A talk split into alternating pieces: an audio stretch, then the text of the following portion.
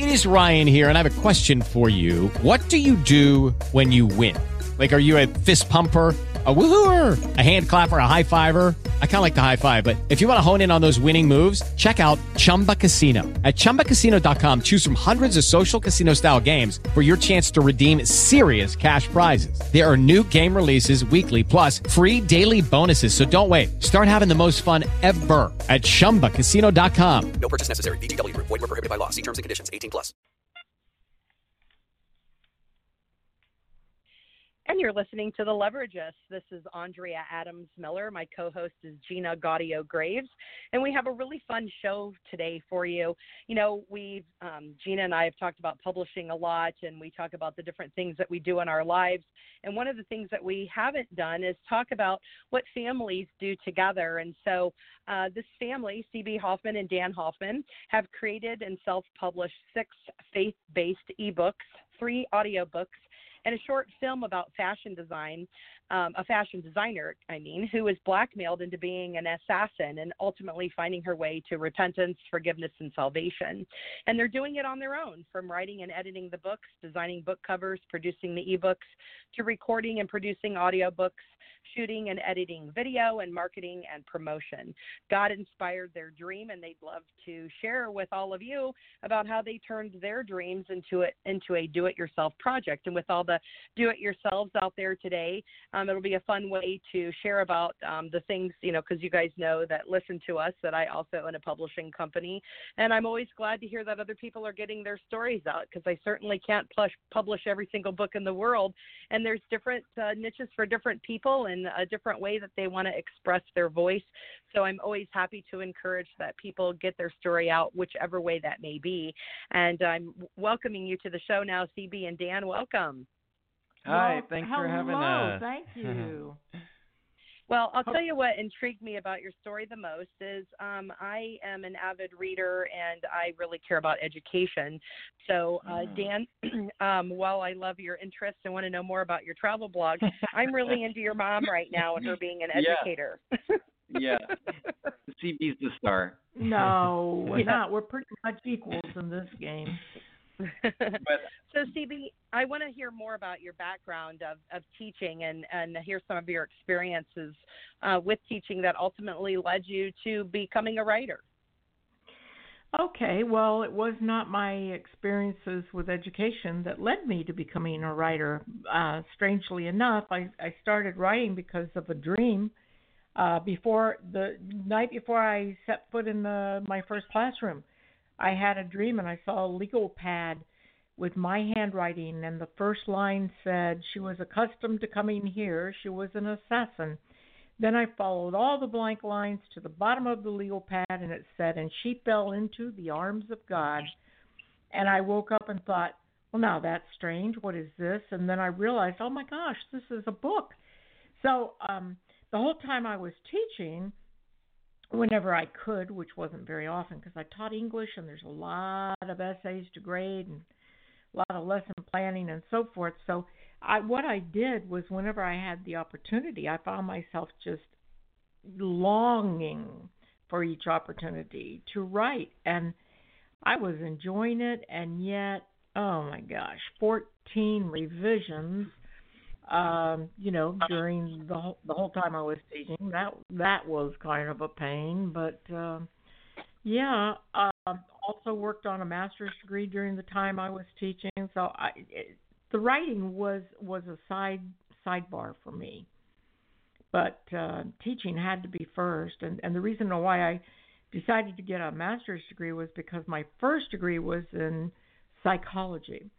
And I thought, you know, I want to give my students the best I've got to give in the field of education. So I went and got a master's degree in language arts education, and uh, always wanted to always wanted to give the best that I had to give. So writing had to be on the side, unfortunately. well, I appreciate that because um, I taught college myself, and and my da- one of my my youngest daughter is getting ready to be a, a English teacher, reading more of an English teacher. Excuse me, a reading teacher Awesome. and a math Yeah. teacher, and so books are a huge oh wow, part what a of our lives. combination! And that's a strange combination. Now, I she must it be is kind of funny. she must be whole brained, you know. she is very intelligent. So yeah, she started um in um oh honor class math uh like in I think it was in fourth grade and so she was doing ridiculous math that I could not help her with um because I only went as far as you know geometry and she was doing calculus I think in sixth grade so it was kind of crazy for us. Oh, yeah.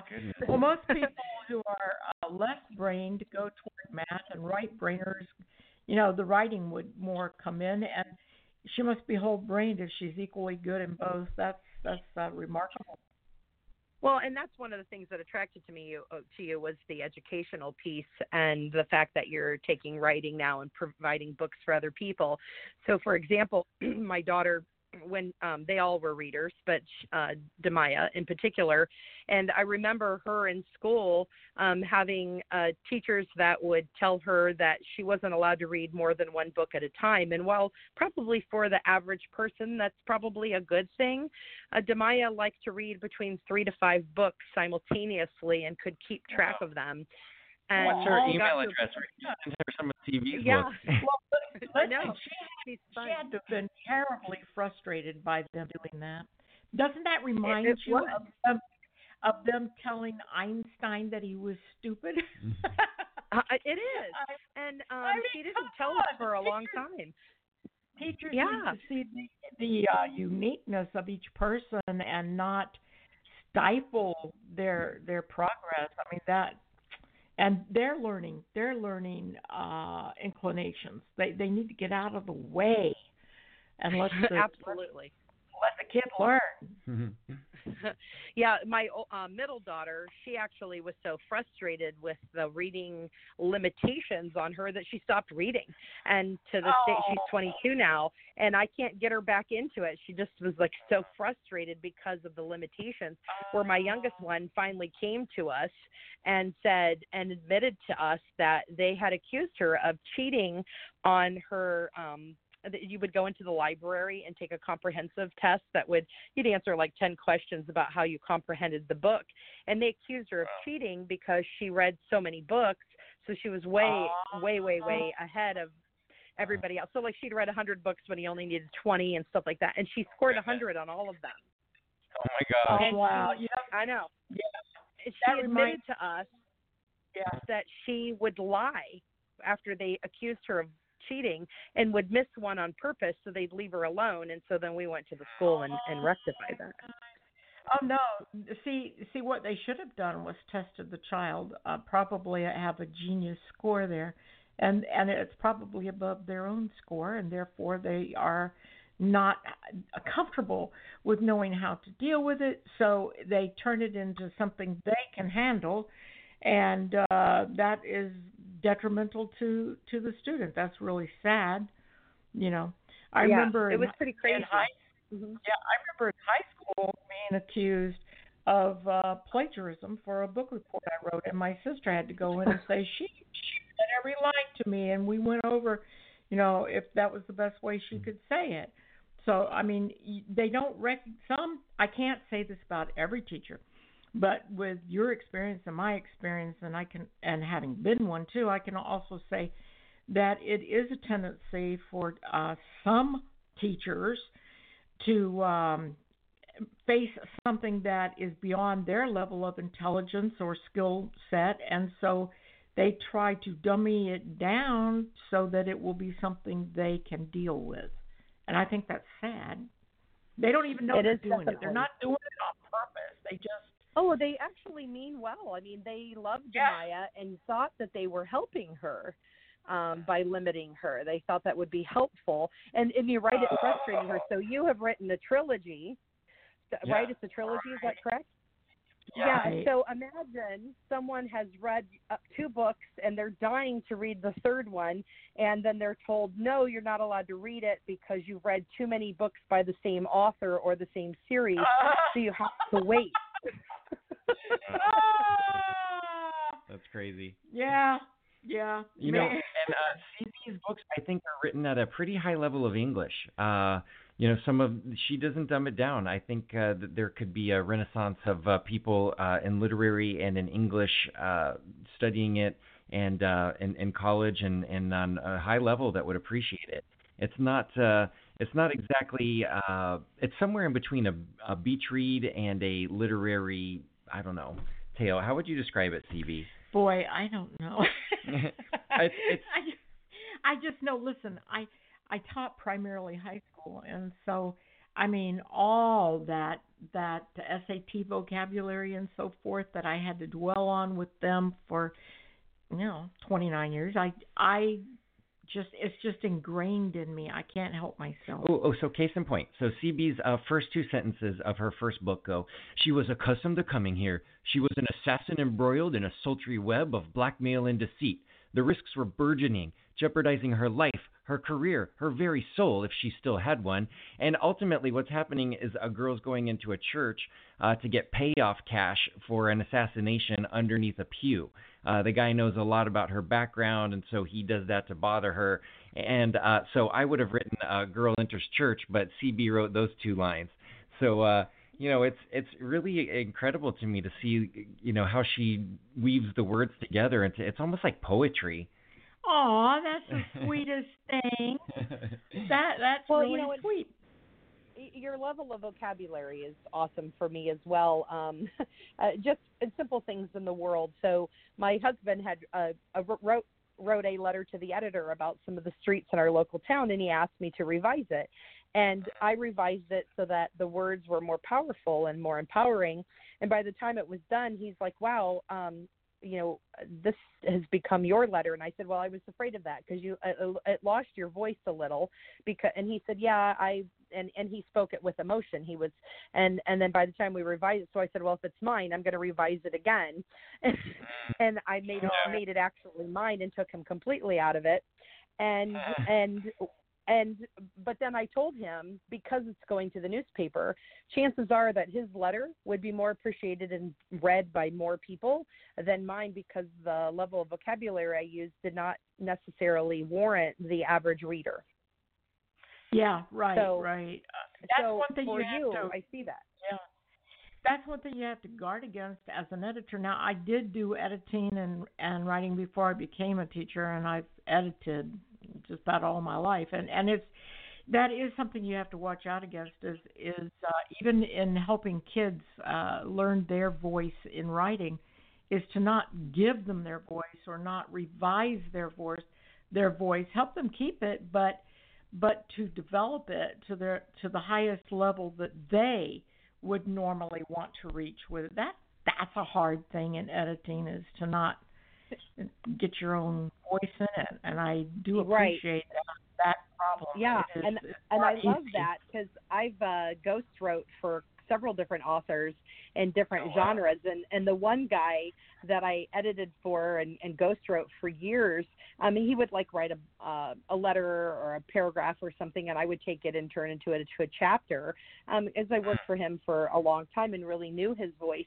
but he used the words get and have all the time and I knew I could only change so many of them or I would lose him and so yeah. I really had to um keep his voice in there. So I'm an actress as well, so I really had to focus on becoming him and the his best him. Yeah.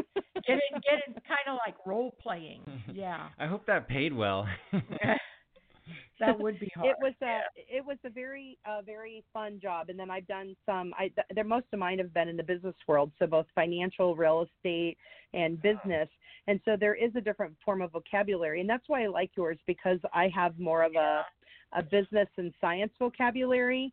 So, you know, the fact that in your second sentence from the chapter one, you know, the risks were burgeoning, jeopardizing her Yeah. life, her career, her very soul.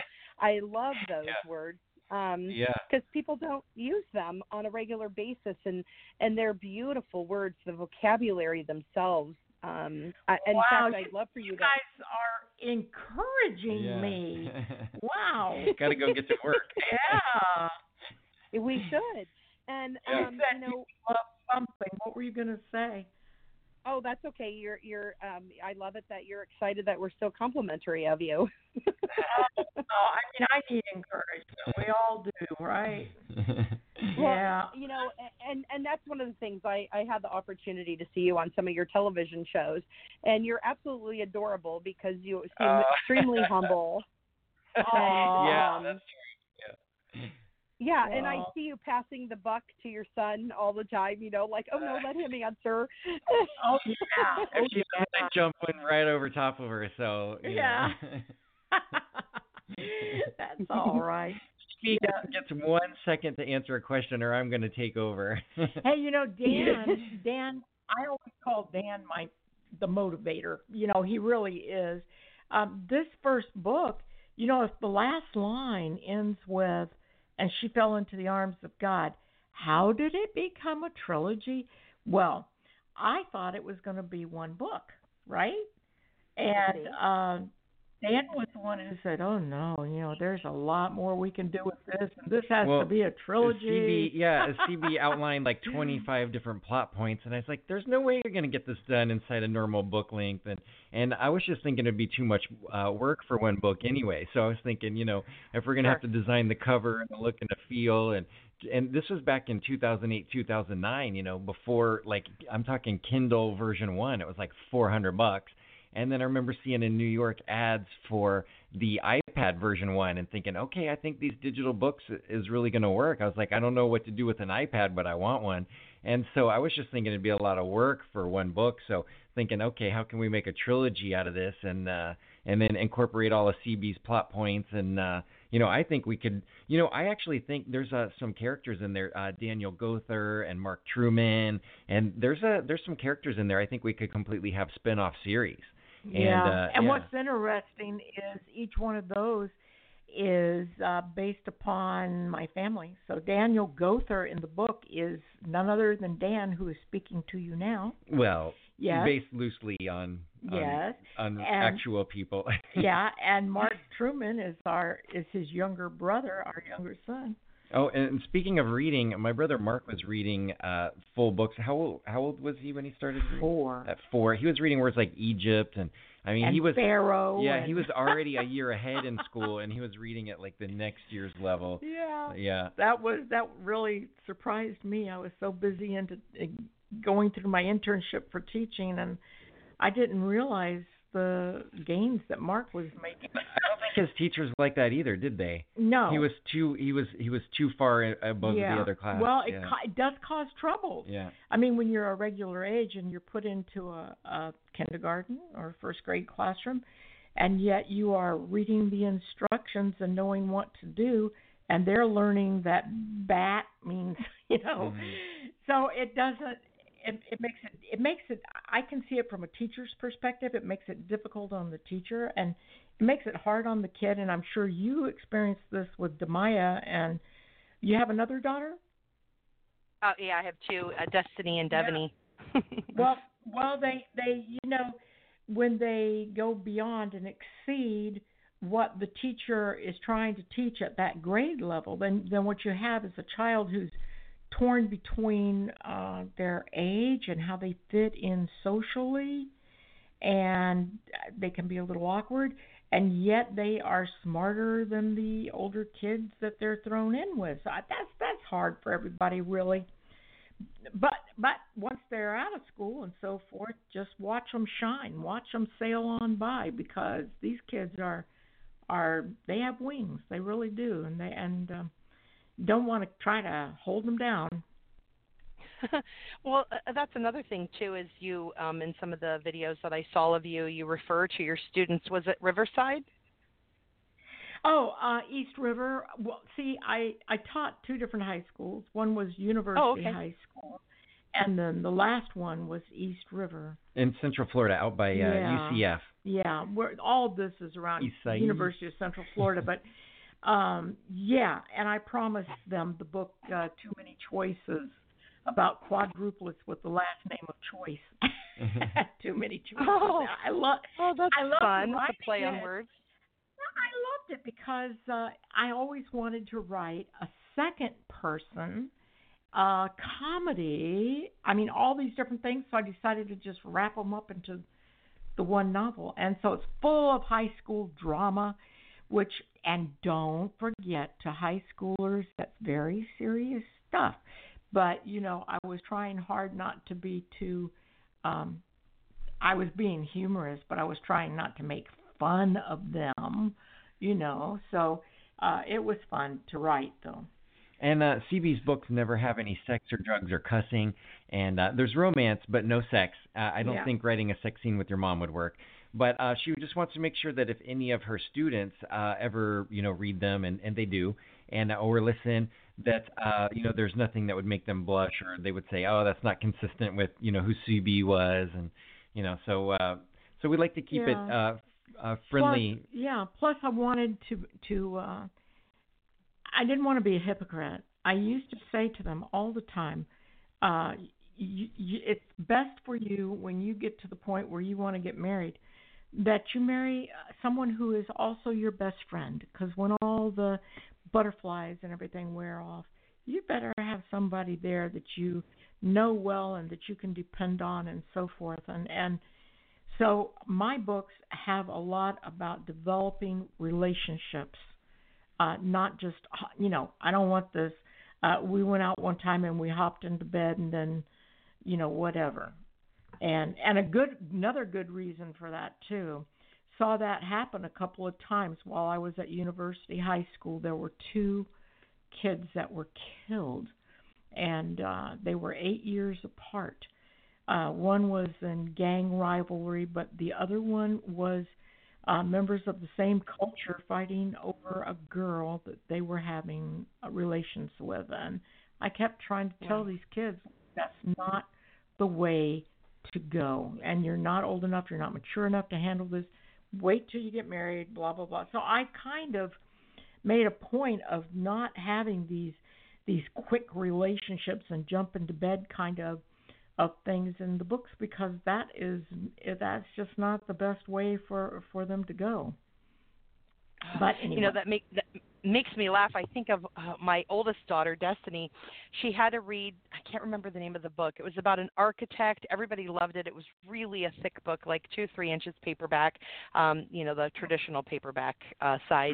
Um, Right. And I, I, the book instantly started off with this. I'm like, the guy's just screwing one woman after the other and dumping her and doesn't even know her name. And and I was like, why is this like? It was just a horrible book, and everybody went on and on about it. And I'm like, yeah, I yeah. I am very open minded. I own um I own another business about dating and relationships and intimacy. So I'm totally Oh. open minded. But it was boring. I'm like, okay already. I'm just Yeah. like it Right, didn't have any value. so But- and it wasn't even good.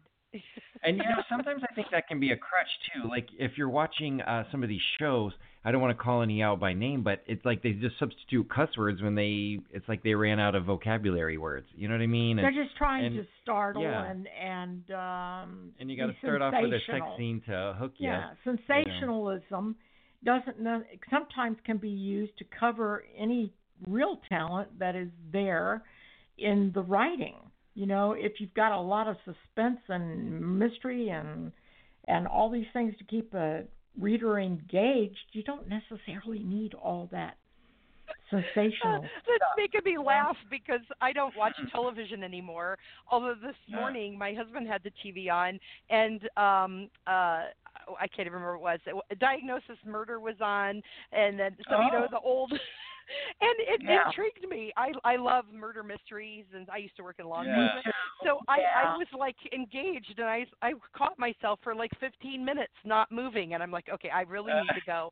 I have stuff to do and you know they're they always show him flirting with someone but there's no you know nothing that goes on and and um you know when you watch a columbo or yeah was yeah was. Diagnosis Murder was Dick Van Dyke, I think.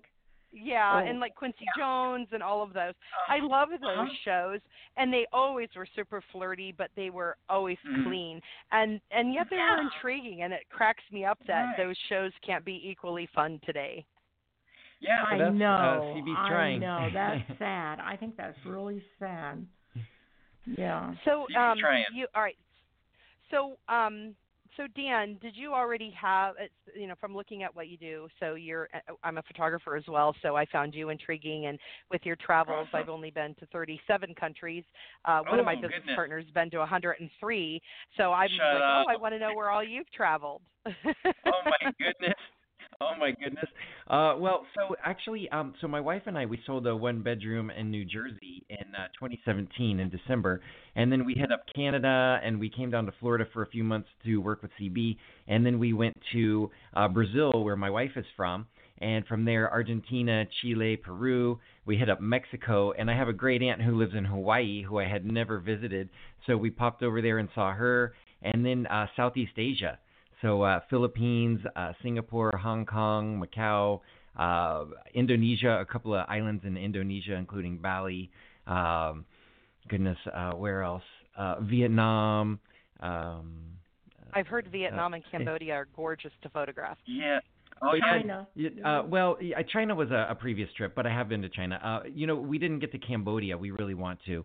We wanted to, Mm. but you know, it's just uh, you know, we, one thing we figured out is that if you're trying to turn it into a business, uh, that a year is a really long time. You need to be able to plant a little bit because if you're trying to edit video on a bumpy bus, uh, it's going to get old real quick. So uh, you need to, for every day that you wake up at 0400 and try to catch a sunrise, and then you're out all day in a rental car with a driver, uh, and then you're back at, you know, after dark, you know, 10 o'clock at night, you definitely need a day off the next day. Don't make that a travel day.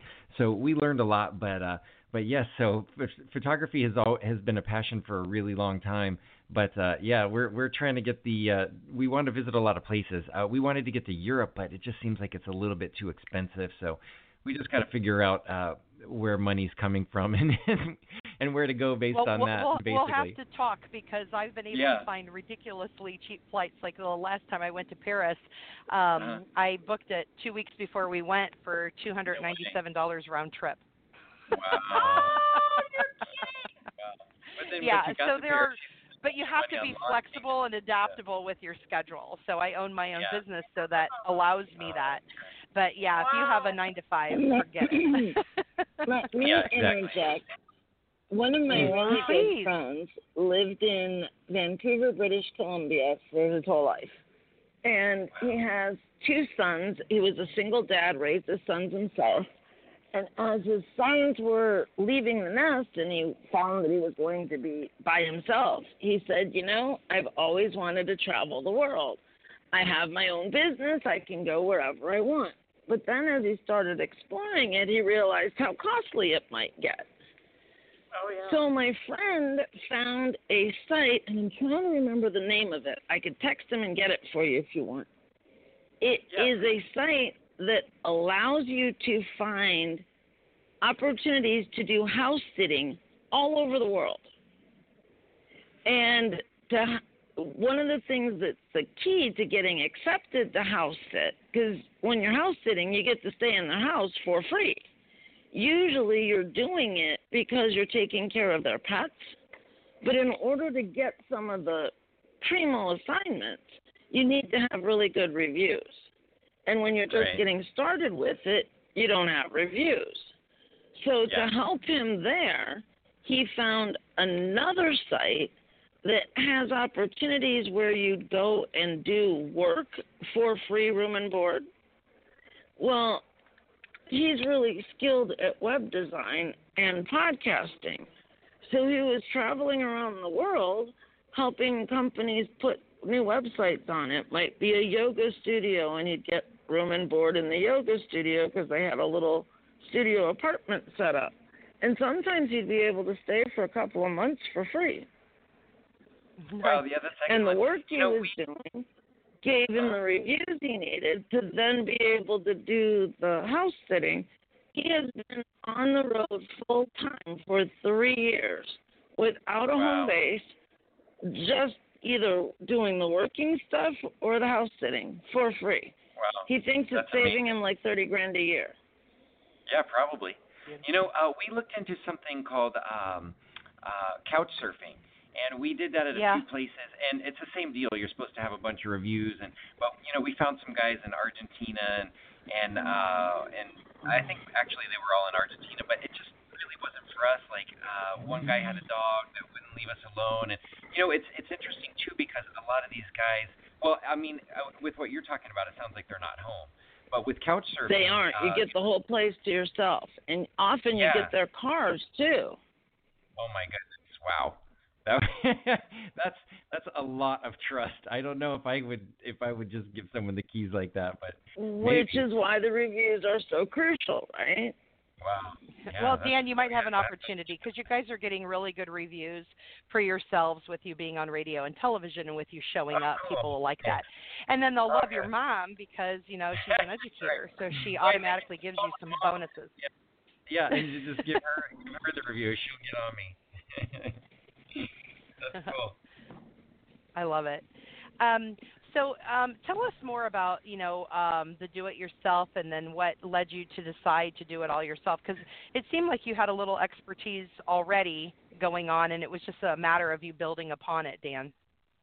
Uh, yeah, you know, so it kind of um, we're I I grew up being a do-it-yourselfer. Uh, my dad was always helping me build skateboard ramps in the garage, and uh, you know, and we're just a, a long family. My dad and his his older brother and their father actually built a cabin in West Virginia. It took them ten years. They would drag everything up there in a trailer behind their Volkswagen van again, and uh, for over ten years they built this cabin.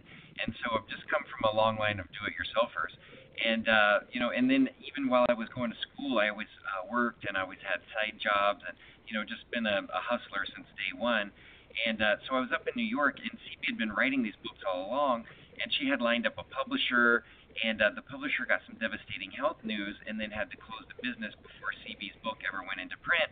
And uh so i was just talking with her. I had just finished design school in new york and i was working full time and um and i said hey you know read some of your book and she read those two lines and I, I was I couldn't believe it. And then um and then so you know that became like she read the whole first chapter and then you know before you know it the whole first book and we were comparing notes and talking about where it could go. So it was just kind of like it grew organically out of the love of the books. And you know CB having you know a master's in English Ed and a degree in psych and all this teaching experience and editing you know so that part came naturally. And then I always wanted to do graphic design and advertising so uh, you know, I took a, another stab at the book covers because I'd been designing some really bad ones back before I had my degree and before I knew what I was doing. And so I took a new stab at it and came up with the one uh, with the girl with the gun. Uh, that's actually a friend who I photographed.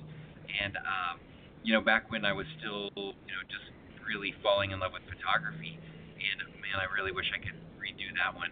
But um, so uh, so it just kind of uh, just kept you know, chipping away at it all along. And uh, now today, I mean, so we have the six books. Uh, the one's the trilogy, and then we have the high school drama, and then CB has one called Royal Conspiracies. It's about a princess slave, and uh, so I mean, she's got to write more on that. But you know, it's just like we just keep keep adding to our to-do list. Actually, we're a few days away from finishing an audio drama podcast called Fashion Assassin Podcast, and so. Um, so it's basically like the audiobook, but my dad and my brother and I are doing all the voices, and we subscribed to a sound effect library where we have gunshots and footsteps and squealing car uh, tires and doors, and you know we have uh, background music, and so we're gonna we're gonna launch that, and that'll be uh, you know free to listen to, and so it's just it's funny we just keep uh, dreaming up all of these things to do, and and then marketing and promotion takes up so much time, and you know thank God my wife is on board, and uh, Mark and everybody's helping now, but uh, you know it's it's just like a never-ending to-do list basically. So. Well, I, you've Yeah, got me and- totally excited about the radio drama. I, I, um, uh, do, have you ever heard of The Whistler? It was a radio drama from I don't even know what year, a long, long time ago. And when I was in college, I took um, uh, creative dramatics, and then I took a radio class, and we redid 13 episodes of The Whistler, and um, and so we made all the sound effects, and it was so fun because you know I learned how if I had a 8 by 10 sheet of metal or an 11 by 14 sheet of metal, and you just hold the top and wiggle it, you can make thunder and lightning rumbles uh, depending on the size. And how we would take shoes and and um, rocks and put them in a box, and then have the shoes within our hands and walk and make different pavement sounds, you know. And and I had my dad come in, and my dad was the crickets with his voice. He could do the whistling that sounded like crickets, and it, it was so fun. It was so That much fun. great. So I would love to hear you and your brother and dad and everybody doing that. That that sounds so Yeah. so much fun. Yeah, people would really enjoy that. Yeah, Yeah. that's called a Foley artist, right? Isn't that what they call that? A Foley artist, the guy who used to uh, make all those noises.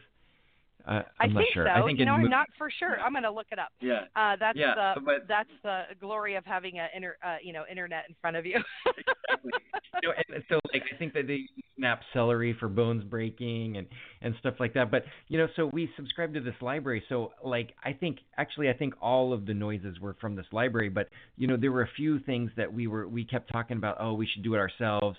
And uh, like lighting a, a cigar in one scene and then extinguishing it, and you know we kept thinking, oh, you know we could do that ourselves, and you know, but I'm like, I don't think I want to light a cigar in the studio, and I definitely don't want to put it out in water in the studio. So you know, we ended up uh, we ended up making do. Uh, but I think we got I think we got about 95% of what we needed, and uh, you know, we're able to. Sometimes it's even funny with like with like the footsteps. If if you get a pace that's too fast, you can just like shorten the track and then uh, duplicate it and make your own footsteps. You know what I mean? So sometimes you have to get really creative. But yeah, it was so much fun, and I really love how good CB got at it because um so we bought all this equipment like the the studio condenser mic and the headphone amp and the the little PreSonus where uh, the audio interface for the computer so the mic is plugged into there and and um and then like early on uh, back so the first three books of the trilogy are audio books actually available on Audible and so we got all this stuff because uh, right after we we did the first book, I was like, okay, you know, uh, audio is becoming a big, big thing, and even more so now with Alexa and the homes. And uh, and, and by the way, we had Alexa Sylvan way before That's Amazon right, had Alexa. did. Yeah, but anyway, so um so you know I said you gotta you gotta record them as audiobooks. And CB was down because you know when I was when we were growing up she would read Uncle Remus and she would do uh you know like the the illustrated kids like the um Disney's like Splash Mountain like Brer Rabbit Brer Fox and she would do different voices for all the characters and all this. And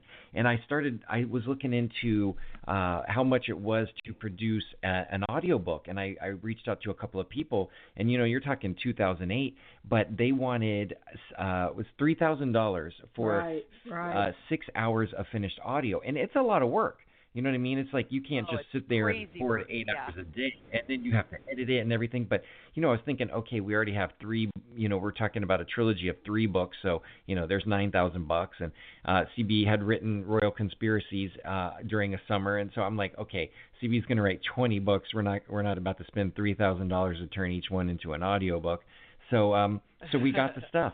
Yeah, and sent it down to her, and uh, she and GarageBand comes free on the Mac. She would go to the Apple Store every day, sometimes and drive them crazy. yeah, sometimes right. twice a day. And and you actually recorded the first book probably three times. oh, I was yeah. yeah yeah yeah Four times. yeah. Her son her son's a very demanding uh, producer. Wanted meaning, to make meaning sure the one perfect. speaking to you Yeah, now. yeah, yeah, yes. yeah. I mean, I must have made her redo the the opening paragraph 500 times.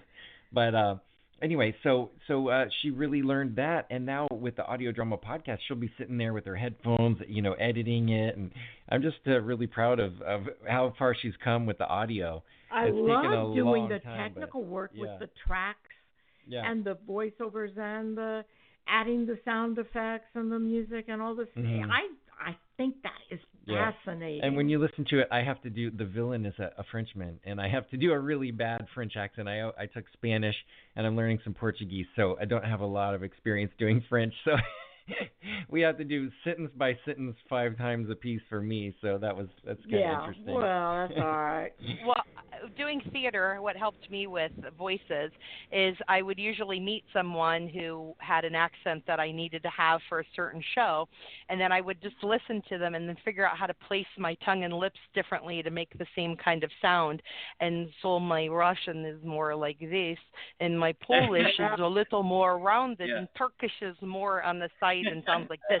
And and they all laugh and they say, you know, it'll do, and you know, and um, and then I, you know, working with my British people and getting different areas of Britain, you know, uh, when you look at England, there's different sounds, different depending on where they're at, on how fast or how slow, and uh, you know, how Yeah. Cockney or not, and you know, and, Yeah. and Right, so much fun. wow, good for like a you. blast. That reminds Oh, by the me. way, it um, is a Foley art. A Foley artist is the sound person who Oh, okay. creates sound Okay. or recreates it if something's lost. Like example, Awesome. when a voice is re-recorded, which is funny. I didn't I didn't recall that. I did a voiceover, which I can. It's been ten years, so I can do it now. When um uh, there was a thing with Carol Burnett that somebody was doing, and um, they lost. Well, I didn't know until I got there. I was called and hired to come in. Um, they said that they thought I could do it, and I was paid to go. Oh, Horton. And I only needed to say "Oh Horton," but it was dropped out, and I had to do it. And so I asked them to put the sc- the video up on screen, and they go, "You do know that's not an actual voice." I said, "I know, but I'm a method actor." uh, Yeah, great. yeah. they put the Yeah. put it up on the screen and I just matched the mouth of the animation and listened to Carol Burnett's voice until I could do that Oh Horton piece and then so my voice was used to recreate um whatever had gotten lost for some kind of it wasn't for the actual movie but it was like a clip from the movie was used for another like commercial piece and it had gotten screwed Oh, up. They accidentally deleted it and needed someone to recreate it. So that was so much fun. I, I we did it in three takes. It was really fun. So Oh man, I Um, bet you know. got a lot more from that, didn't you? it it was a lot of fun. I, I really really loved it and yeah. So there's I mean get more in work doing that? voiceovers and? Um, you know, it's a little bit from it. I didn't really pursue it, although um, recently I've had a lot of people tell me I need to do a lot more with voice and radio and television. So, um, Wow. um, I, in Yeah. fact, I'll, I'm going to be starting a third radio show as well. Um, Wow. Oh my so, gosh. so yeah, Punishment. yeah, it's a lot of fun. In fact, as soon as I leave you guys, I'm doing a television show that's over the internet. So the second, um, in fact, uh, Gina's going to take the last 15 minutes, and so she's been saving all of her questions so that I can jump off to get ready for television. But one of the If things I really enjoyed with you guys, yeah, Oh, well, yeah, well. I love sure it that Gina and I can develop relationships with people on our show Yeah. um, in, in a way so that we really get to know who you are so people can fall in love with who you are and how you create and and how to you know reach out to you because it's really awesome what you guys are doing. And Hey, um listen, would you please go to CB, B as in boy, CB Hoffmann, H O F F M A N N dot com, and make sure we have your email address so we can let you know the minute that our audio drama podcast goes live. Yeah, I'd love to hear you uh, what you think about it. uh, it's, definitely that sounds so much fun i would Awesome. absolutely enjoy that yeah um and if you ever need a guest uh, voice or sound person let me know i'd be happy to fill in Ooh. We Uh, know Come on, yes we do. I'm not sure we can afford you though. Yeah, that's the problem. well, there's always kinds of things that we can always figure out how we can work together. I do enough uh, in the world, uh, and so does Gina. Gina and I both uh, consult and help people with books. She has a merchant account service that helps people. She helps with JVing. You know, both her and I are. We got our hands in 20 different fields. In fact, I'm an executive director of a movement uh, called the Keep Smiling Movement, and uh, certainly we love to honor people who do great things. So that's a whole other way that we could um, reach out. And if you're traveling, I can send cards with you, and you can take pictures of people who are holding the Keep Smiling cards and get yourself more traction that way too. Uh, So Oh, that sounds good. Yeah. Please do. Yeah. well, Connect. yeah. Lots of fun things in the world. So what um what haven't we well I mean obviously we've just been really forming a relationship and letting people hear about, you know, what cool people exist in the world. so um you know when you decided to actually you know make make this a business and where these other books came you know from you so the first one you said was you know like divine intervention that came down um how did the other ones just fall out of you well, you know, Dan, Dan was the one who motivated for the trilogy, and uh, actually had to go back and revise uh, the first book, Consuming Fire, with a few little lines, adding a bulletproof vest and a few little things like that, that made it possible to revive her for the rest of the books. And then, then the um, the too many choices was a promise to my last uh, English classes because I had a lot of football players and cheerleaders and so forth, and I promised them I was going to write something about them.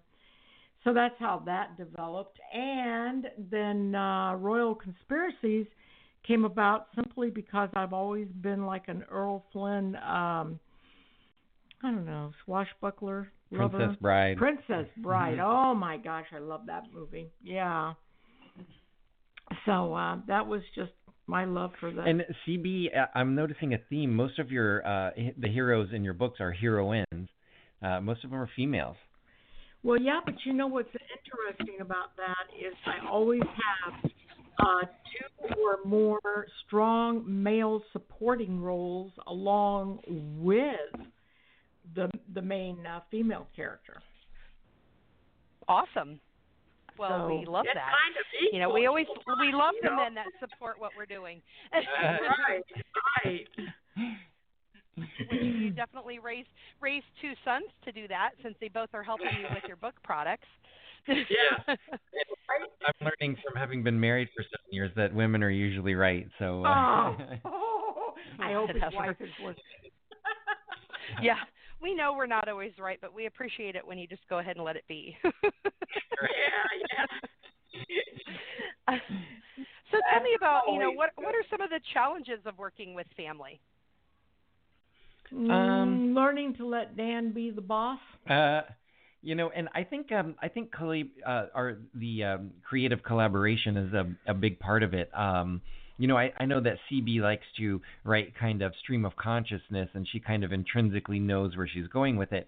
But once she, uh, I guess, once we you know started coming up with uh, a partnership we started uh, saying you know i want to help her with uh, major plot points and kind of big picture stuff and she goes through and does most of the writing so i just have to know up to what uh, point we're working and and what the the final point is and so I think that that's also been good for her uh, to kind of map it out and kind of know where it's going, and then uh, she's free she's free to write you know all the in between stuff. So I think that that's actually a benefit. Um, I think uh, the challenge of that was initially when she was just reading it to me, and I was like, oh, could we do this? Could we not do that? You know, I was uh, very sensitive of her feelings and wasn't even sure if she wanted my feedback, and and then uh, you know we started saying, hey, this is working really well, and and so. Um, so now I'm I'm uh, you know tactful and and uh, you know tell her what I think and love, but you know sometimes I'm thinking you know this doesn't work or you know perhaps like dialogue sometimes, between Sometimes he's not as tactful as Yeah. he used to be. yeah but but but I think it works you know it's it's kind of like you and that's one of the things I was learning in in design school too is you have to keep pushing everything you know you always want it to be done you want to move on to the next thing but uh if it really matters and it does in this case so you know I, I want to just keep pushing you know if she has to redo the audiobook three times then you know I don't care you know yeah, but I do. yeah, I mean it's a lot of work, but but nobody else is going to care either. They're just going to decide if it's good or bad or if they want to listen to it. So Well, and he's know. usually right. That's the thing that galls me the most. I get irritated sometimes, but I remind myself to just sit back and watch because most of the time it proves out that he's right. Well, you know, but but I don't really have to help her with her writing that much. Most of the time, it's just kind of uh, conceptual and and uh, where it's going, and you know, and and we'll just and brainstorming is one of my favorite things to do. Say, okay, so what happens next?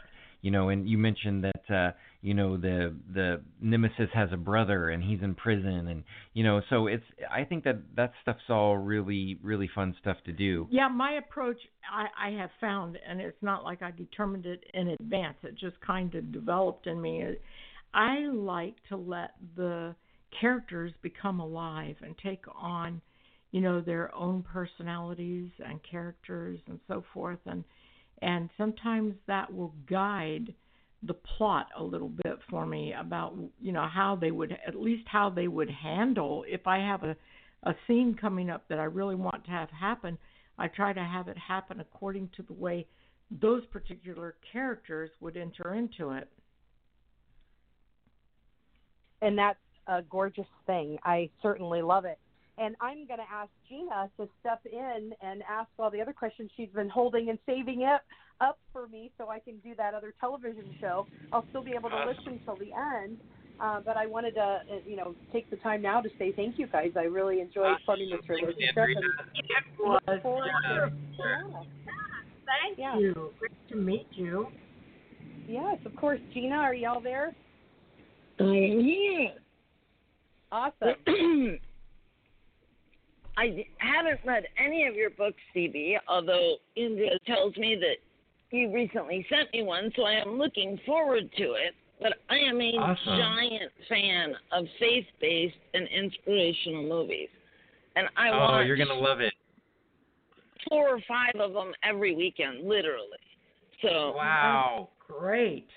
Wow. I'm sure that this is going to become the next big feature film. So uh, get it while it's hot. Right, right. you can tell people you read that's it way back. awesome. Yeah. So we actually Are we you guys actually actually did. looking into that? Um. We we tr- we made a five minute clip of our own, and uh, right now, doing the uh, audio drama podcast um, is is taking most of our time. But I think we're about at the point where we can let that fly on its own and maybe look into some other possibilities. I would say we're not actively pitching a screenplay, but uh, but hopefully through getting the word out and building a base, uh, you know, I'm I'm confident that uh, God's working all that stuff together behind the scenes at, at the right time. Well, you know, one of my two of my favorite actors that are in that genre of film are Kevin Sorbo and Dean Cain. Oh, and Oh, yeah. Oh, both yeah. of them I've seen interviews of and they now both are producing movies as well. Kevin Sorbo oh. says that oftentimes authors reach out to him with the gift of a book, and that then turns into his approaching them about turning it into a movie. So hint, That's hint, great. you I'm- might want to send books to Kevin Sorbo and Dean Cain. Yeah, yeah. I'll get our production assistant, aka my dad, onto the case. John, There send you books go. to Kevin Sorbo and Dean Cain, stat. Hey, thank you for that. Fantastic. Yeah. He's already sent them. All right. I'm gonna Well, do that. I am a natural connector, and if I knew either of them, I would gladly do it myself because I have a oh, feeling this this is the kind of material that both of them would really be in love with. That's cool. Uh, don't show them the uh, the YouTube video we made. I mean, I, I'm proud of it, but these guys are on another level. Yeah. we had we had we had one hour to do it from this church, and uh, we ended up taking an hour and a half. We had one camera. I was the cameraman, and two actors. And uh, it's just it's my my wife is actually playing Alexa Sylvan, and then I had a buddy who was involved with law enforcement, and so uh, so it was really cool. He comes in and uh, the lights are off in the church, and he's got his gun drawn and a flashlight next to it. He's scanning back and forth, and my wife is uh, hiding behind the pews with the, the you can see the light going over her head, and she's got a gun drawn, and uh, so it, it was it was definitely fun, but it's definitely not uh, ready for uh, It's not Dean mass Cain production. level. No. Yeah. Too funny. But it's the quality of the writing that they'd be more interested in, Yeah. not the video, right? Right. Yeah. Hopefully. Now, in the show notes for today, one of the things that Andrea mentioned is that you help with self publishing of books. Is that for your own books or for other people's books as well? Kind of both. Well, we are uh, a lot of the things that we've learned the hard way. We're putting together in a series of PDFs, and we're going to make some blog posts. And uh, if you sign up, if you go to CB Hoffmann, and that's H O F F M A N N dot com slash how to, you'll see we we really only have one up, uh, and that's on writing, and uh, you know goes into getting it copyrighted and. Uh, you know, before you share it with people, and we want to make some more for cover design, for how to take better photos, for doing a little video editing. Uh, we want to make a, a whole series of guides that we can help people with, but we're not actually accepting uh, projects, uh, other books. What we're, what we're trying to do publish. is give um, prospective writers the tools they need to do it themselves, and hopefully to have the courage to um, just follow. If they follow what we've got, um, you know, we've got a, there. It's all bulleted kind of uh, outline, and if they follow it, that that can at least get them started and get them in the right direction. And soon we'll be putting up more on how to create your own book cover, how to do a better website, how to do the photography, all the things you need to know. So we are working hard uh, on trying to get all this stuff together. It's, About four or five years ago, I recorded a course called the Entrepreneurial Authoring Course. If you go to askggg.com forward slash D U E A W, askggg.com forward slash D U E A W, you'll find the the funnel there. There's a four part free video series. There's an upsell for 10 bucks to one of the modules, and then the whole workshop is recorded, and I want to say it's around $197. I would be happy to gift it to the two of you so you can take a look at it. It's probably all stuff you guys already know, but more than anything, I'm, I want to gift it to you so that you can see if it could be of help to some of your people that are going through your how to material. It's a Wow. fabulous course. all right. Well, that took a lot of effort. You know what? So I'm writing it down. So it's ask a s k and then ggg dot com, and then that was d u e a w. You got it. I just typed that in, and for some reason it's saying it's not found. Well, let me go take a look and see why. Hang on. ggg d u e. Talk about something while I'm typing. Yeah, it's. I got a 404. I don't know if uh, perhaps I mistyped it. It could just be me. Okay. No worries, but a- that sounds a link very, I haven't very gotten. I've not given out in a long time, so I want to do um, more. Um, I want every one of my books to wind up being on Audible.com, and right now I've only got the trilogies up. So there's just so much on the uh, ah, so much on our plates that still needs to be done. Dan wants a sequel to every one of them. So you know.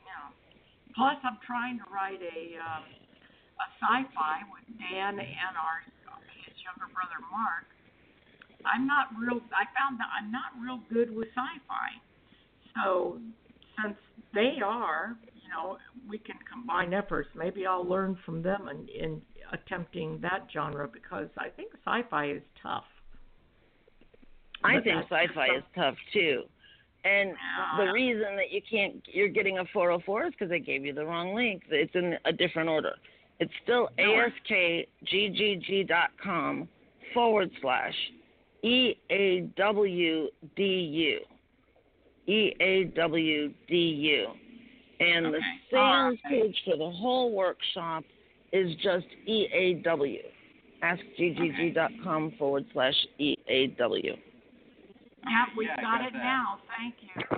Yeah. I've got over 4,000 Ask GGG links. Some go Wow. to articles and free stuff, some go to products that I've created over the years. I've worked with tons and tons and tons of authors over the years. And for quite some time, I had an imprint of motivational press, so we were actually publishers at Directions University Press. So Wow. It's certainly something that you know I've got a lot of experience in, in helping people with their books, whether that's getting them published, running bestseller campaigns, doing book launches, figuring out how to use your book to generate more business for your business. You know, pretty much the whole gamut. So So if I can ever help you guys, let me know. All yeah, right. I've Thank been around for a long time, since uh, the Yeah. late '90s. Wow. Oh, we've got a lot to learn yet. I just signed CB up for your uh, your email list. Awesome. This is this is gonna be great. I am so glad that you guys have been here and shared everything that you shared with everyone today. Like I commend you for taking the plunge and getting into a whole new endeavor, CB. What a switch from being a teacher. Well, I got to tell you though, I'm really, really enjoying the change. I really am. It- It's it's more creatively challenging, and uh, I enjoy that. I've always enjoyed crocheting on. And uh, thanks for having us on the show. This is really, really informative and fun, and uh, just uh, really enjoyed it. Oh boy, it's been a learning experience. Yeah. And just one more time, you can find them at CB Hoffmann, H O F F M A N N dot com. Thank you for having joined us today. Andrea and I will be back same time, same place next week for another episode of Leverage Masters. Have a fantastic week, everybody.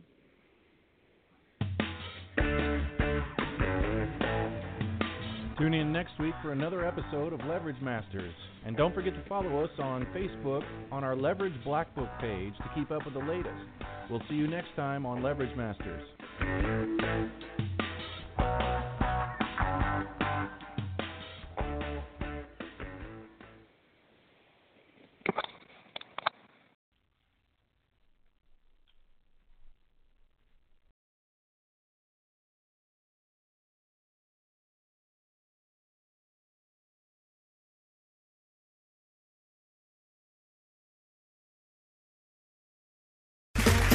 Okay, round two. Name something that's not boring. A laundry? Ooh, a book club. Computer solitaire, huh? Ah, sorry, we were looking for Chumba Casino. That's right. ChumbaCasino.com has over 100 casino style games. Join today and play for free for your chance to redeem some serious prizes. ChumbaCasino.com. No purchase necessary. Where prohibited by law. 18 plus terms and conditions apply. See website for details.